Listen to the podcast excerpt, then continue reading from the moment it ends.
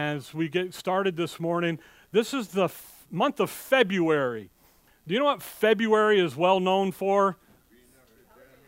Valentine's Day. Thank you. Hallmark month, a month of love. Ooh. You know, right? Ooh. Get, well, I want to talk. I, wa- I want to talk about uh, the title of this is going to be Paul's love language. Today's the introduction. Okay. And I doing that, I was, I don't know if you guys are, are familiar with the book by Gary Chapman here, The Five Love Languages, okay? And I was reading this, and because it's interesting, and I want to know what's what and what everybody's thinking and so forth. And I got to thinking about this issue, about what he's, what he is saying here, and I'm not going to read from it, and, and I'm, I have nothing against the book. I, actually, the book's very well uh, written. It's got great ideas and so forth. It's just driven by emotion because love is an emotion. Now, if you've been with us here the last couple weeks, we've been studying about your makeup, and your emotions sit in you, in your soul. But your emotions are dumb, aren't they? they I mean, you, you just, they, they are, you know, I know I'm not supposed to use the S word, but they're stupid. And that's what they are. And because what happens? One moment everything's going well, and then something happens, and then they're over here, and you're over here, and your just emotions begin to take over, and they begin to take control. But emotions are wonderful, they're God given. They're, they're, they are there in you because God needs you to have them. But they're there, their design is to be operated and, and to be ruled and to be functioned and to be driven by your heart, your will. You make a decision, we're going to do this, and your emotions, E, motion, mo- your emotions go and tell the body to go get, get and going. So when they're adequately all in place, okay, and they're being run underneath the proper setting, emotions are wonderful. You know, there's five love languages he goes through. We're going to talk a little bit about each as we go over the next couple weeks here but I, should say we are and we're not. I, I, don't get. I don't teach somebody else's book. I teach the book, and we're going to go from there. Okay. But when you think about it and you begin to look at these, it talks about this emotion, and you know what happens. Several years ago, we had a marriage seminar. And, and one of the gentlemen says, I'm not coming to it. I said, You're not. By the way, this guy's wife showed up. He didn't. Well, that's not the idea of a marriage seminar. The idea is for both couples to, uh, spouses to be there. So he says, because in every one of these, the men are wrong and the women get away with murder. And I'm like, well, not in mine, so you ought to come. So they did, but we did, and I was thinking about that, and we looked at issues of how to handle and the roles and so forth. But then what's the next step? Because there's always a next step. And this issue about about love and about a love language, okay? And I just wanted to, again, we're going to go to Paul, we're going to go to Scripture, because what sits outside of you and I? Scripture does. What isn't worried about how you feel or think about it? It's going to tell us what? The truth at every time. So when we, when we get going here, I, again, I've read the book, I, and I, am not a, against the book. It just focuses in on your emotional side. And I want you to focus in on, um, on your thinking side. And as you begin to think about some of this, have it come and work inside of you because just as your emotions are fickle up and down, the Word of God is consistent and it's solid at every time, it's stable. And Paul, I'll be honest with you, Paul instructs us to have a love language. He instructs us to have a certain attitude about one another that is beyond the marriage relationship, but it also includes the marriage relationship. Paul was going to use terms like esteem. He's going to use the term brotherly love. He'll use the term charity. Oh, wait till we get to charity. Oh, my goodness. The new Bibles change charity to the word love and they destroy charity. Because charity is, well, we'll get to it here in a little bit, okay? He's going to use a term or a phrase, one another. There's 20 times he uses that term, one another, in instructions to the reader and how they are to be behaving with who? One another. It's fascinating. It's something that's very instructive. It's also something that the author says, and I know that when you begin to talk about marriage and love and stuff, you, begin, you get out there on thin ice because everybody's got this preconceived conception about it and so forth. And, I'm, and I know I'm on thin ice, and that's fine. I'm, I'm a good swimmer if I fall through. But the thing is, is when you come to Scripture, there is, this isn't thin ice, this is solid ground. The problem is, is who makes it difficult? Scripture or you? You do because it doesn't fit with how I was raised. It doesn't fit with what I believe it to be. It doesn't fit, so it's got to be wrong. And when you come in and you begin to look at this, you go, wow, wait a second, I'm wrong. You're in, you're in Philippians 2, right? Flip back to Ephesians 5, just real quick here. I know I have it to go back to it, and we will, but, well, you know what? Just stay in Philippians 2. Let's stay the course. Okay? Philippians 2. We're going to go to Ephesians 5, okay? I'm just telling you. You got the handout, the little handout there, so or the overhead. Look at Philippians 2. Let's look at verse 5. Let's just get into this. Ephesians 2 5. I'm sorry, Philippians 2 5.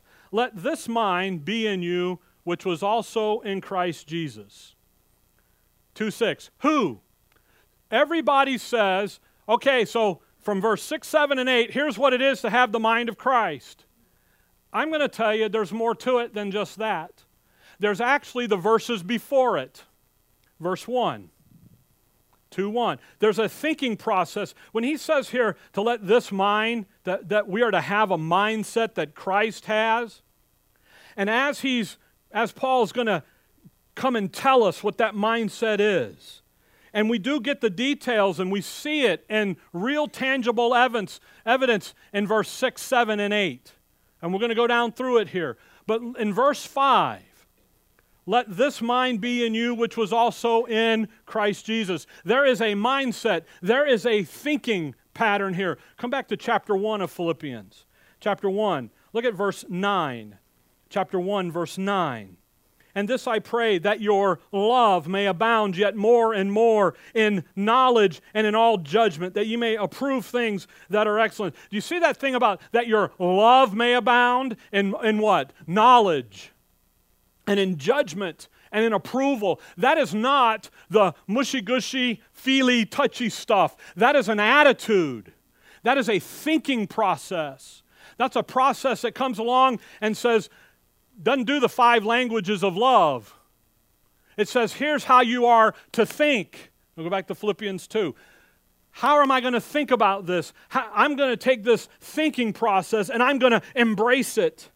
And I'm going to embrace it because it's the mind of Christ. It's how Christ thinks about it. And how did he think about it? We sang that song, Love Lifted What? You. Who did that? You didn't do it. You were sinking. And he did what? He came over and died for you. Romans 5, verse 8. But God commended his love towards you. His love, God's love, by doing what? Dying for you. Man, what an illustration. What an example of a love language. To come over and to die some for, for someone and be willing to do it. And that someone was his enemy, was an ungodly person, was a sinner. Well, I just don't want to do it because it's not what I'm told. My mama told me, you know, baloney, blah, blah, blah. No, what's the word? What's this mind? There's a mindset that we're to embrace with one another. Yes, in the marriage, husbands and wives. Yes, with the children. Yes, with the family. Yes, in all of that that we've studied uh, in, in Ephesians 5 and 6 and so forth. But more importantly, with each other. Verse 1, Philippians 2, verse 1. If there therefore if there be therefore any consolation in Christ, if any comfort of love, if any fellowship of the Spirit, if any bowels and mercies. Boy, think about that. Comfort, console if the if here is a challenge. It isn't, well, maybe it is or maybe it's not. It's a, it's a challenge. And since you are in Christ, there's a consolation, there's an encouragement in Christ, there's comfort. There's acceptance in Christ. There's a fellowship. There's a, there's a partnership in Christ. There's bowels. That's that inner recesses down deep inside, those inner feelings that are to be there. Fulfill ye my joy, that ye be what? Like mind. See, there's a, to be a like mindedness here. Having the same love, being of one accord, of one mind. There's a mindset like minded, same love, one accord, one mind. All of this thinking process, this mind of Christ. He's got one thing on his mind, and that's the obedience to the word of the Father. It's a dependence on what the Word of God says to him for him to go and to do. That's why in verse 6, 7, and 8 you see the description of it. But what I want you to catch is that mindset didn't just come out of the blue. That mindset has been all along amongst the Godhead. There's three people that make up the Godhead the Father, the Son, and the Holy Ghost. They are three individual people, essence of God. The easiest way to understand the Godhead is look around our room right here, right now. We are all human. That's who we are. We're human beings. Some of us are men, some of us are women. Some of us are old, some of us are young. Some of us are ugly, some of us are good looking. Some of us, oh, I got a rumble there, didn't I? Okay. I wondered if I'd get caught in some of that. But what, what happens? It's a good thing you all don't look like me. It wouldn't be bad, but it's a good thing. Okay? What are we? We're different, aren't we? Some, some have a different personality than others.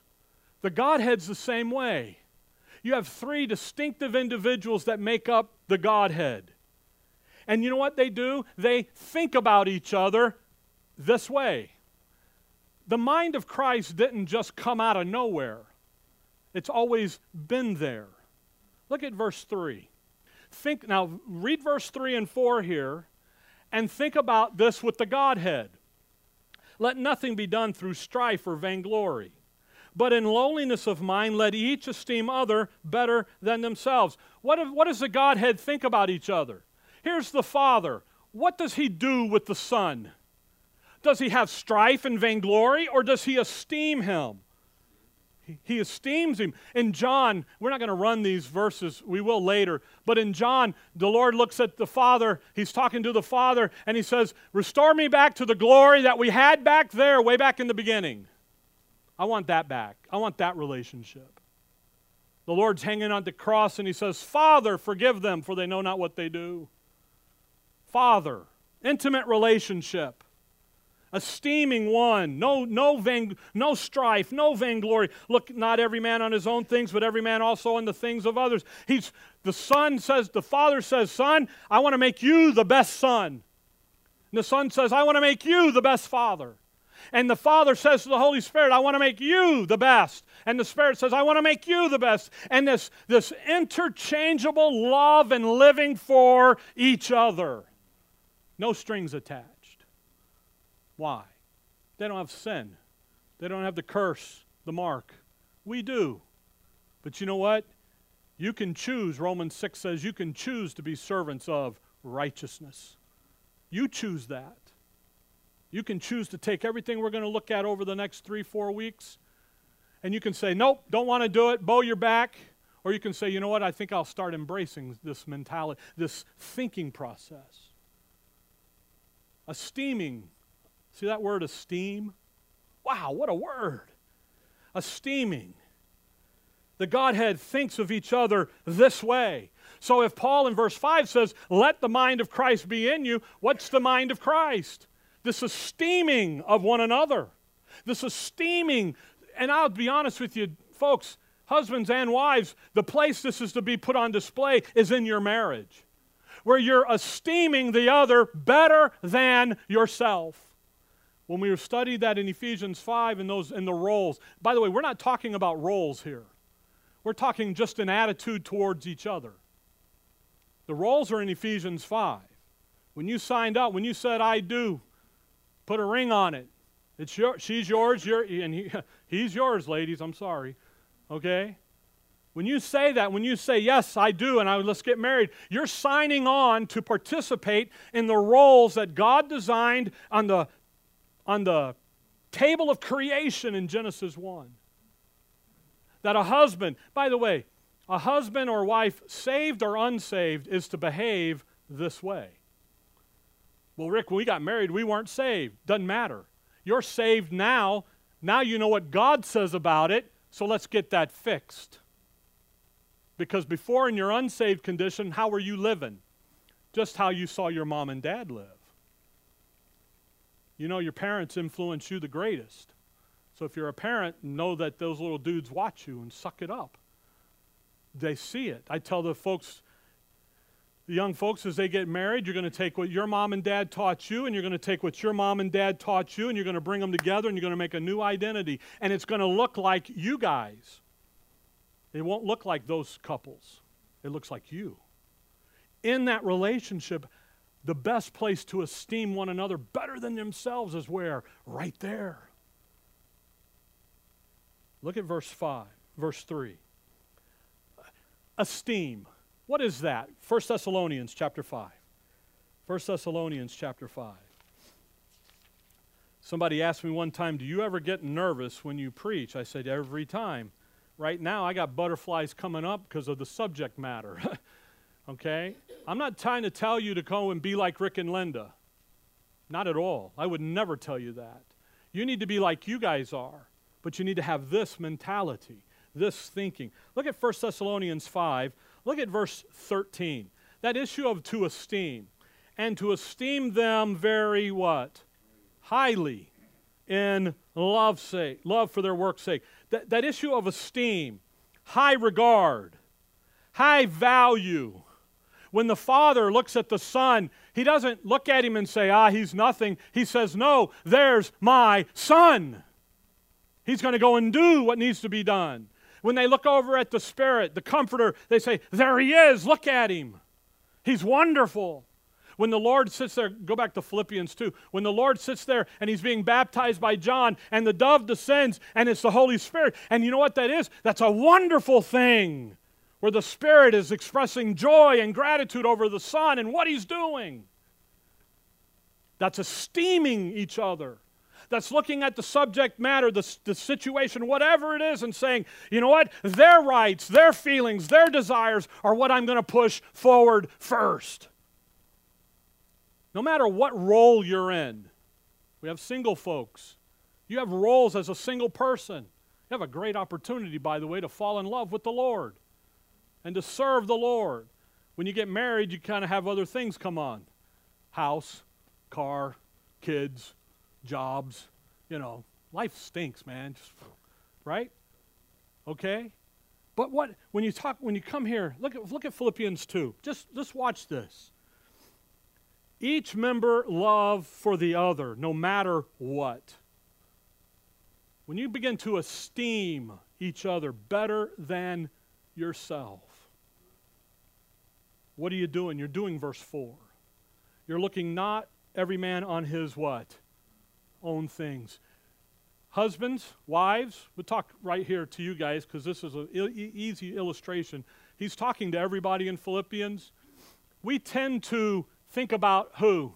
Ourself, don't we? My wife looks at me and she says, What would you like for dinner? That's an easy question, isn't it? You know, deep down, I could care less what we eat as long as we what? Eat. Let's eat. You know? What is she doing by asking? She's being considerate, we would say, right? If she slopped on the beans and the ham, I would love that. That'd be fine. But if she did it and I wanted bacon sandwiches, how what would my response be? How should my response be? Where's the bacon? I wanted bacon. I knew a guy one time. Oh, I shouldn't say this. I won't. No names. Okay.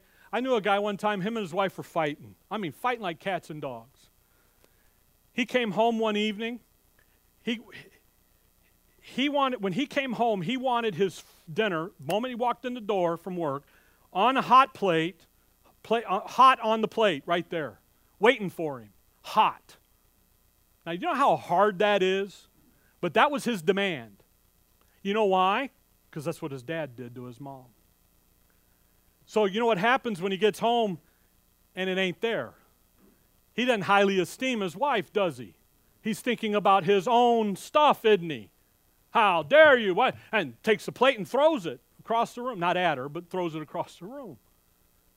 I get this phone call from her, from the lady. Hey, you know, I need help. I'm like, duck? What do you mean help? You know? But what happened was, was what was he? He was failing to do verse 4. He was failing to have the mind of Christ work in him personally. And then it trickled down into, and they worked it out, and they've been happily married ever since. Three kids and a successful family life and so forth. But it struggled. Why? Didn't have the proper thinking process. Do you follow that? It's a stupid illustration, a little, not stupid, but no S words, I'm sorry. Look at verse 5. Let this mind be in you. What kind of mindset? Esteeming others better than themselves. Not looking out for my own. By the way, husbands, wives, if you're looking out for your spouse, you're going to naturally do this. If you're not looking out for your spouse, you won't do this, what he's saying. And as a, as a spouse, if I wonder, are they looking out for my well being, my interest, then now I'm on what? Eggs and pins? I, I don't know how to behave. When we look through those roles, I told you guys the wives, their goal is how do I make him, my husband, the best husband he can be. Husbands, how do I make my wife the best? How you do that is understanding the roles that they play. They're just roles, but you chose to be in them. By the way, this has nothing to do whether you're in Christ or not in Christ. I said that a minute ago. It's because this is how God designed it. I hear people, oh, he's just my brother or sister in Christ. That has nothing, if, if, if that's the case, let's say that's the case.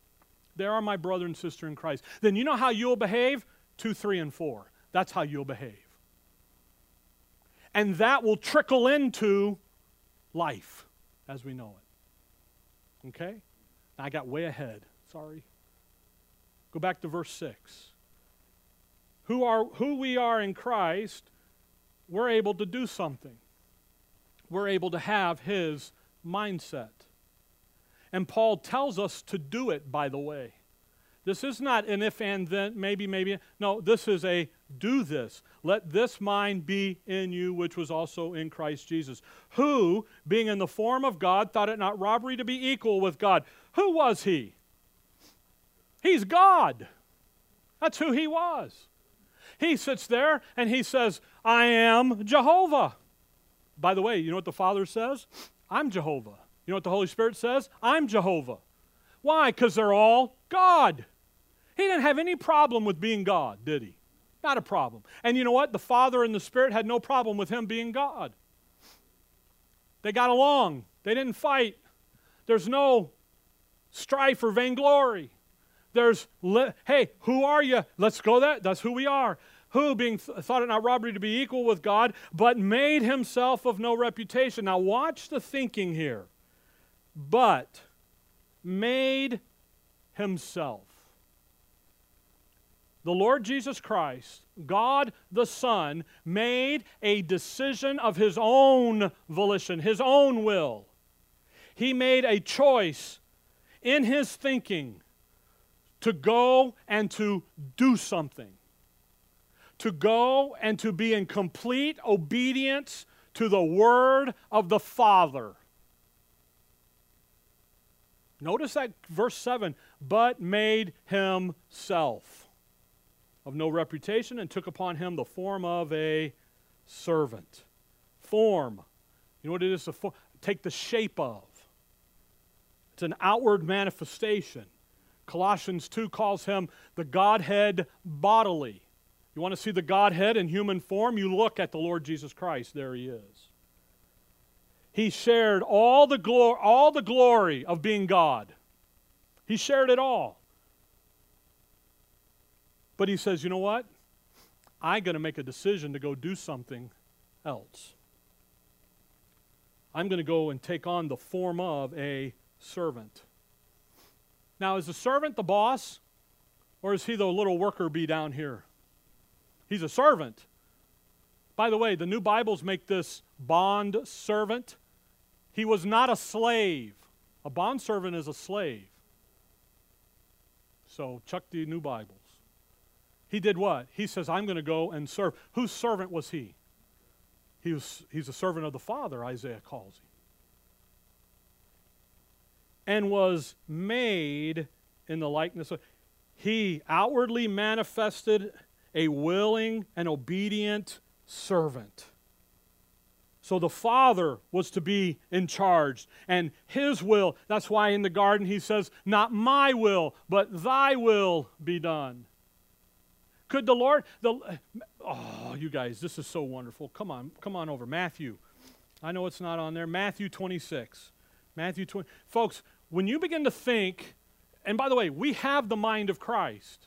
Paul says it to the Corinthians, he says it to you and I. We have the mind of Christ in two manners. One, we have the written word of God. In the beginning was the Word, and the Word was with God, and the Word was God. We have His mind right there. But then we also have the indwelling of the Godhead. So we have His mind inside of us. And as we take the sound doctrine and as we put it in there, it begins to adjust our thinking. If you're reading three chapters a day of Romans to Philemon, your thinking is naturally being adjusted.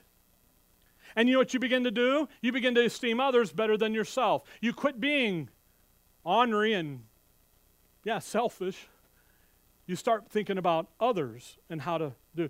Look at Matthew 26. You get there? Look at verse 53.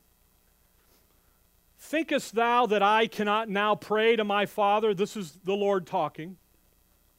And he shall presently send me more than 12 legions of angels. Look at what he says. Do you think, he, here, Matthew 20, did I tell you right? 26, 53. Here he is He's going to Calvary. He's going to go die. And he says, Don't you think the Father and I have been talking to each other about how this could pass and not happen?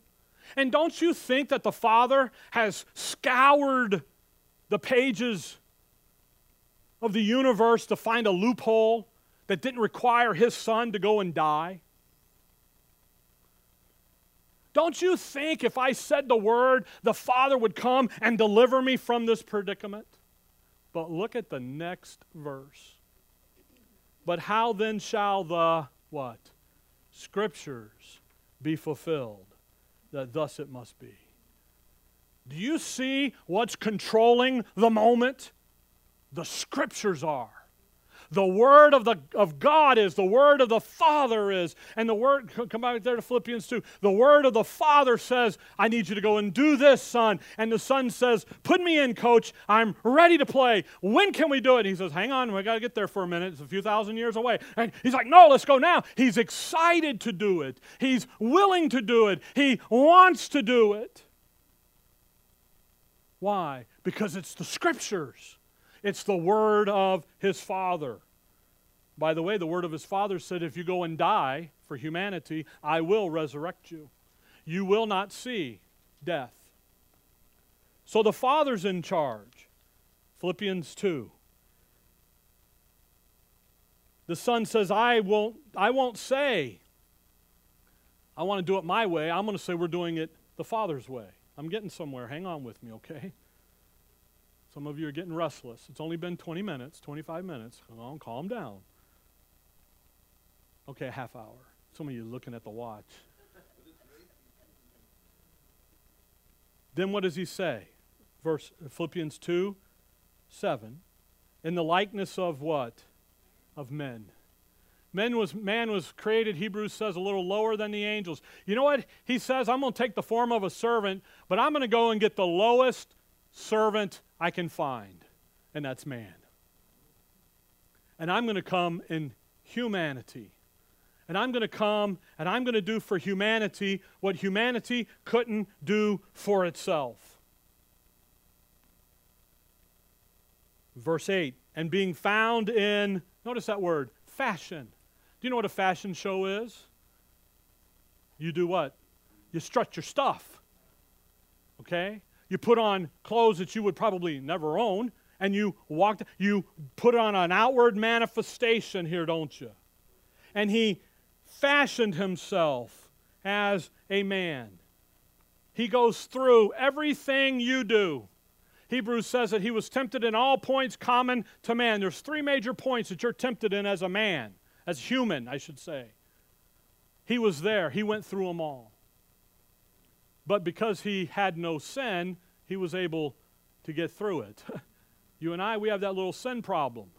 We got that little kin to Adam problem. We don't get there. We mess up. We make mistakes. That's okay. Why? Because we're to have his thinking about it. And you know what his thinking was? Hey, I'm going to mess up. I'm going to make it. And the reason I make it is because the word of the Father says, I make it. Do you know how you do you know why if you're in Christ here this morning, you are forgiven, you're accepted, you will ha- you will one day be seated in the heavenly places in reality? Do you know why? Cuz the word of God says so. That's why. The word of the Father on the matter is true. He humbled himself and became obedient unto death, even the death of the cross. Oh, to have an hour or three to go through that thinking. Think about the Godhead. They've never died, they've always been. They've never experienced death until who showed up? Until the Son said, I'll go and do. Father, I'll go do what you said because I trust your word that you'll resurrect me. And Spirit, I'm trusting you to be right there with me. And the Father says, That a boy? The Spirit says, That a boy? And off they go. Paul says, you know what? You're to have the same thinking. You're to have that same thinking process. Now, you're not God, and you can't go die for the world. But you what you can do? Verse 3. 2 3. What can you do? I can esteem others better than themselves. I can look at my wife and I can say, you know what? You're my wife. I love you. You're the mother of my children but I need you to be the best person that you can be. Notice I didn't say best wife. I said what? Best person. I need you to be the best sister in Christ that I have. Come over to 1 Thessalonians 4.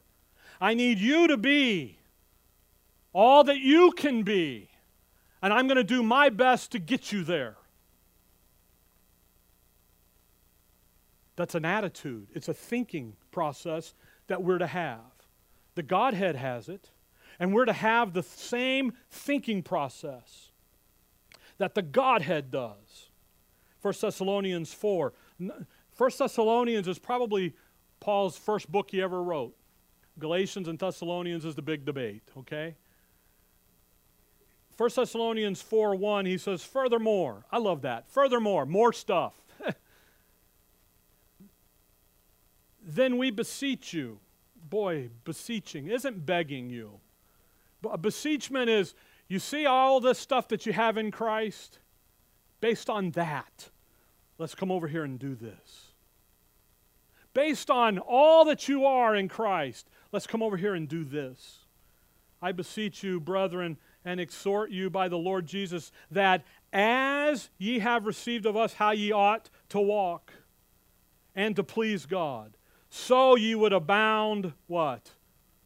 Notice, see the as and so? Colossians, he says, As ye have been taught, so do ye. As ye have received of us how ye ought to walk and to please God. You got the doctrine from us.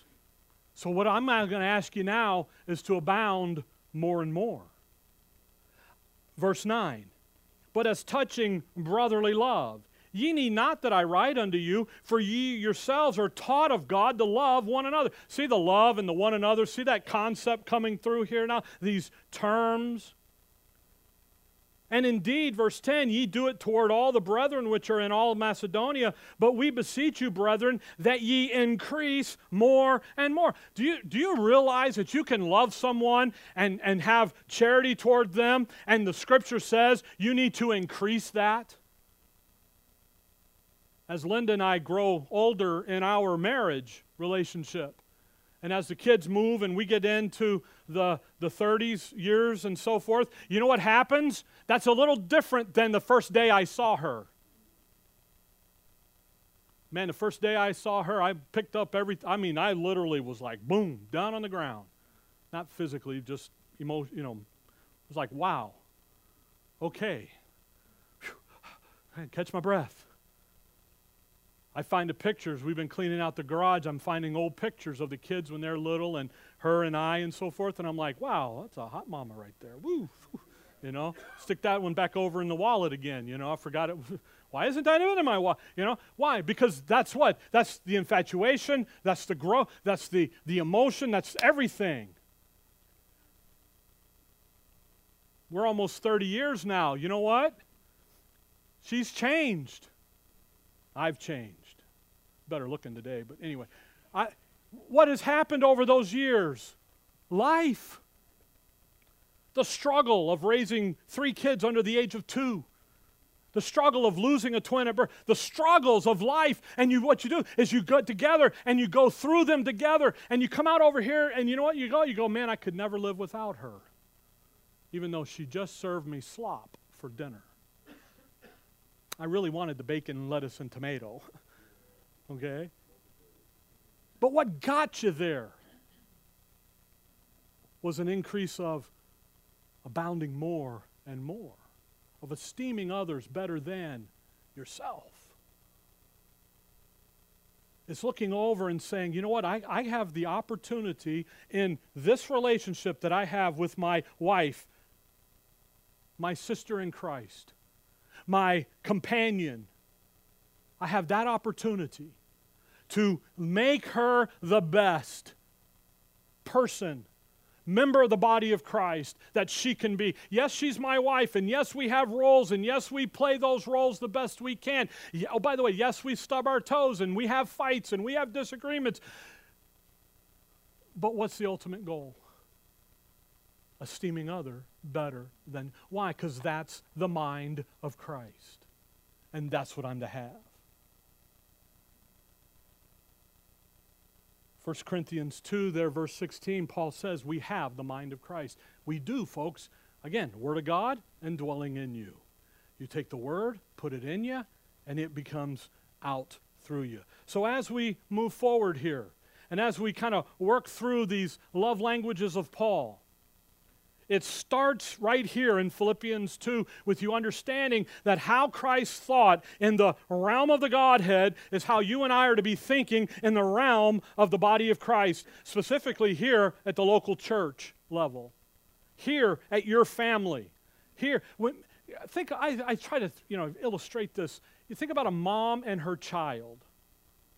The natural defense mechanisms of mom with her child. Mama bear right? Why is that? There's something natural there, isn't there? That's why it's unnatural when you hear about mom killing her kids. It's unnatural. That's what Romans 1's all about. They've given over the natural. It's unnatural. But why? Because there's a bond there, there's a movement there. There's a, hey, if you mess with that kid, I'm going to clock you into next week. And I don't care if you're dad or not. You know, you know, they, that's a what? It's a natural. So, you know what needs to happen? The esteeming of one another needs to be natural because it's coming from an internal issue of who you are in Christ. Come over come over to Galatians 6. So as we move through here, again folks, it starts here with you. It starts in your thinking. It, then it moves into your marriage. Then it moves into family if you have family. Then it moves into that around about you. And when we esteem someone, we're placing a high value on that person, holding that person in a high opinion, setting a high value about them. Galatians 6, the Apostle Paul, here's kind of the idea of verse 10, if you will. As we have therefore opportunity, let us do good unto all men that's a good, good command, isn't it? But finish the verse because the verse didn't end. Especially unto them who are of the household of faith. So, guys, if you're married and your wife's in Christ, is she of the household of faith? Then what should you be doing? Let's do good unto her. Ladies, your husband's in Christ, you ought to be doing good unto him. What's the good? Esteeming, holding them in high value. We're to hold each other in this high esteem. Now, Galatians 6, we're into the local assembly, okay? But you take that and you begin to apply it to your, the details of life. Come over to 2 Corinthians 5. We're to hold each other in high esteem, by the way, not because they're such good people, not because they're a good guy, not because she's the most beautiful thing that's ever walked through the back doors, front doors. We're to do that because of who we are in Christ. And when we see each other and we esteem each other, well, 2 Corinthians 5:14, here's our thinking. For the love of Christ constraineth us, because we thus judge that if one died for all, then we're all dead. And that he died for all that they which live should not henceforth live unto themselves, but unto him which died for them and rose again. Notice the two classes of people listed dead and alive. How you're dead in trespasses and sins. How'd you get alive if you're in that class? You trusted Christ at Calvary and his finished work. That makes you alive. And because that makes you alive, He gave you His life. He gave you His identity. He gave you who you are in Him. He makes you acceptable. He makes you righteous. He forgives you. He does all of this to you. And you learn that. And then you go and apply that to your life. And you put it into the details of your life. And when that happens, you become that new creature. When that happens, you know what you begin to do? You begin to th- quit thinking. Paul tells Titus, You such were, the Corinthians, such were you sometimes. You're not that way anymore. You're this. Let's think this way. Let's think about this this way. Now come to Ephesians 5. Let's think about each other th- in this manner. We'll, by the way, we will spend some time looking at the one anotherings of Paul. Again, there's 20 very specific ones that he uses. There's over a hundred and something times he uses that phrase, another. but when he puts it together, it starts with us esteeming one another higher and better than ourselves. When we look across and we say, I'm not trying to get, I'm trying to help. I'm not trying to gain, I'm trying to help. As a husband, as a wife, as whatever, as a single person. By the way, if you're single, keep it up. Good job. Way to go. The thing of it is, though, is God says marriage is a good thing as well. Anyway, Ephesians 5. I'll get off the single, folks, okay? Ephesians 5. In Ephesians 5, verse 18, we start this, and be, uh, uh, verse, uh, Whoa. That's not the verse. 518. And be not drunk with wine, but, but uh, wherein is excess, but be filled with the Spirit. And we talked about being filled with the Spirit. And when Paul talks about being filled with the Spirit, that is, let the word of Christ dwell in you richly. Let the word of God be what dictates your life in every facet. He then describes in verse 19, 20, and 21 you as the individual. You have the responsibility. You have volition. You have free will. You have the choice to make in the matter to allow the word of Christ to dwell in you richly, to let the mind of Christ be what drives you, to look across there and esteem the other better than themselves. And when that's not happening, you made the choice for it not to happen. Yeah, but Rick, you don't know her. She didn't. No, you made made the choice. Okay? That's what 18, 19, 20, 20 or 19, 20, 21 is all about. You're making the choice. Again, you're single, you're in verse 8, 19, 20, and 21. You're making that choice. You're making the choice on how you behave. Yeah, but Rick, he just does this to me. I, no, you make the choice. If you say, Rick, I have a problem with you, who has the problem? You do. I don't have a problem. You have the problem. You're making the choice. So you can choose to have inner harmony, verse 16, and inner tranquility. I'm, I'm, sorry, verse 19. Verse 20, you make the choice to give thanks. But look at verse 21, because that's the one I'm after. Submitting yourselves one to another in the fear of God. By the way, then verse 22 is wives, verse 25 is husbands, and so forth. Before you got married, you make the decision to do what? Verse 21 submitting yourselves one to another. You make that choice. You make the choice to not do it. So when you, problems arise, and they arise, don't go check the other person's meter, check whose meter? Yourself first. Because you've chosen submitting yourselves one to another.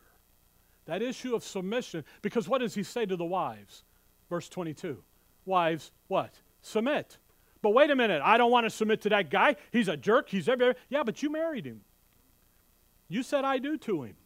You took the ring.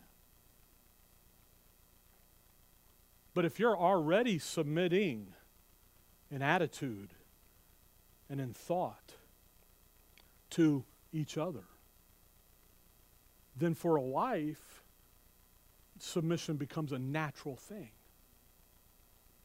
So if a wife is struggling with submission, and we've talked about this, I'm not going to rehash the roles.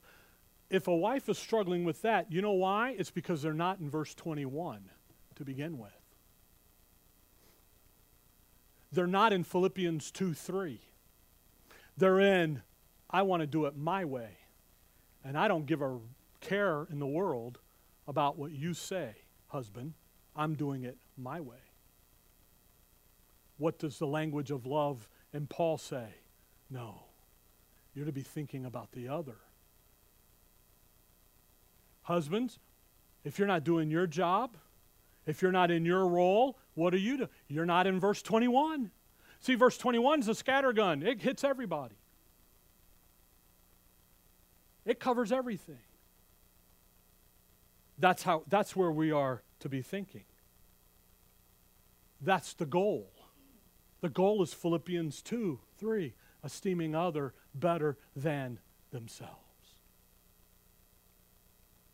And that leads us to one more, ver- one more word, if you will. Come over to 1 Timothy 1.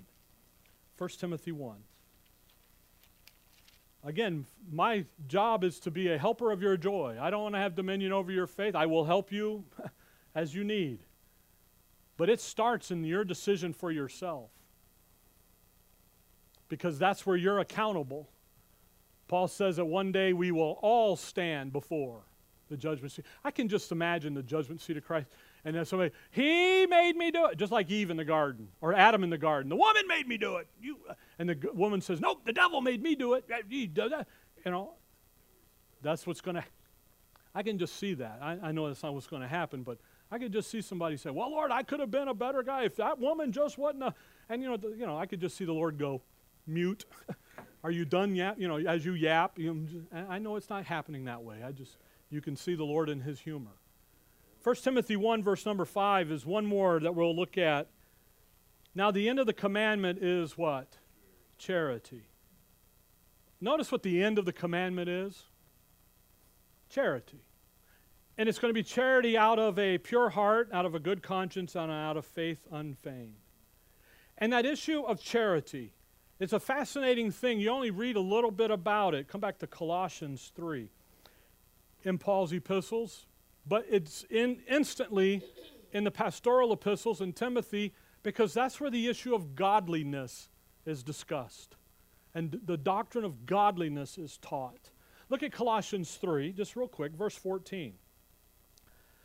Well, verse 12. Put on, therefore, as the elect of God, holy and beloved, bowels of mercy, kindness, humbleness of mind, meekness, long suffering, forbearing one another, and forgiving one another. If any man have a quarrel against any, even as Christ forgave you, so also do ye. Do you see that list in 12 and 13? If you're esteeming others better than yourself, you'll do that list without even thinking about it. It's when you're sitting there going, I'm going to get even with him or her or them, then you don't do this verse. If you're esteeming others, if you got the mind of Christ and the thought process of, of not, again, not being walked all over, it's not what he's talking about. He's talking about looking at it and saying, what, how can I make them better? Now, watch verse 14. And above all these things, there's something even greater than forgiveness, forbearance, kindness, love, mercy, humbleness, meekness. And you know what it is? Put on charity, which is the bond of perfectness. In Paul's epistles, that issue of being perfect is mature. You know what Paul's saying there? He's saying, you know what you're to put on? You're to put on that bond of, perf- of maturity. And where that comes from is it starts with you acknowledging and recognizing and understanding and putting into practice the mind of Christ, the esteeming others better than themselves. And you know what that leads to? Godliness. It leads to charity. By the way, charity is not love. When somebody says that, just put your fingers in there and wait for their mouth to quit and then open up again because it's not. It's much deeper than that. I read a guy one time, he says, Oh, it's agape love. You mean a guppy love? Well, what's that? Well, it's supposed to be the deep love between God and man. How's your love for God wane every day? How's that doing? It's up and down, isn't it? Well, because one of the definitions of charity in the commentaries is our love for God. I don't think he likes that. charity is something much deeper. So, as we kind of begin to think about Paul's love language, as we think about our relationships, one another, marriage, family, friends, the world, we are to have the mindset that Christ had. And that is to come along and to place himself in direct obedience to the Word of God in his life and in his doings and in his ministry. Paul calls that the faith of Christ. And when we do what he did, which was esteem others better, do you remember the Lord washing the feet of the disciples? And Peter says, Not so, Lord, I, I need to do it. You need to sit, we need to do you. And he goes, No, this is my version, okay? Just, I need you to see what a servant looks like. And so he does it. And he demonstrates to them what a servant would look like. You know why? Because those are guys, they're men, and you know what they thought? They're getting fat heads about leading in the, in the kingdom. And he had to bring them, humble them back down. That's the sin part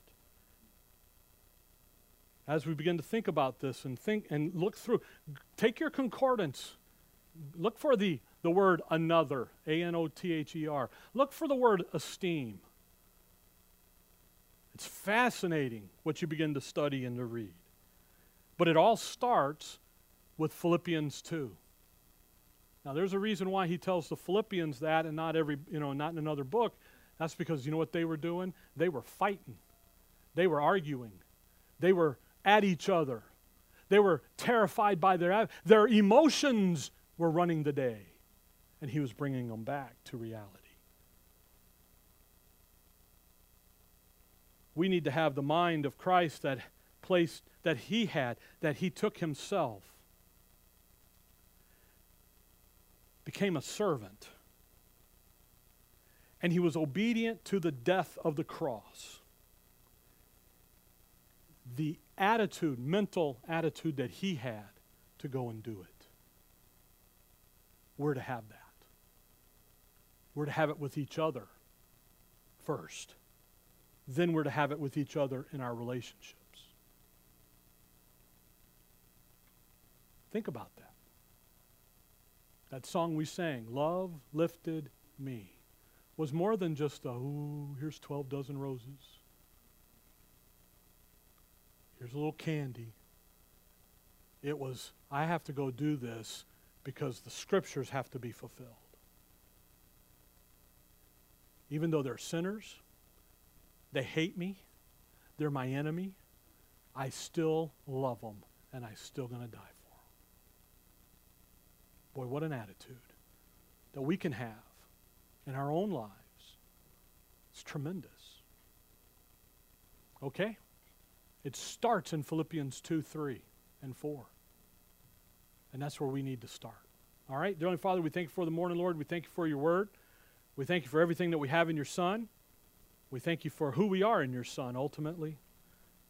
And Lord, I just pray that we would take to heart the esteeming of each other, the one anothering, that will ultimately lead to that bond of charity that we're to have, that bond of godliness that we're to have. In your name we pray. Amen. Start preaching another.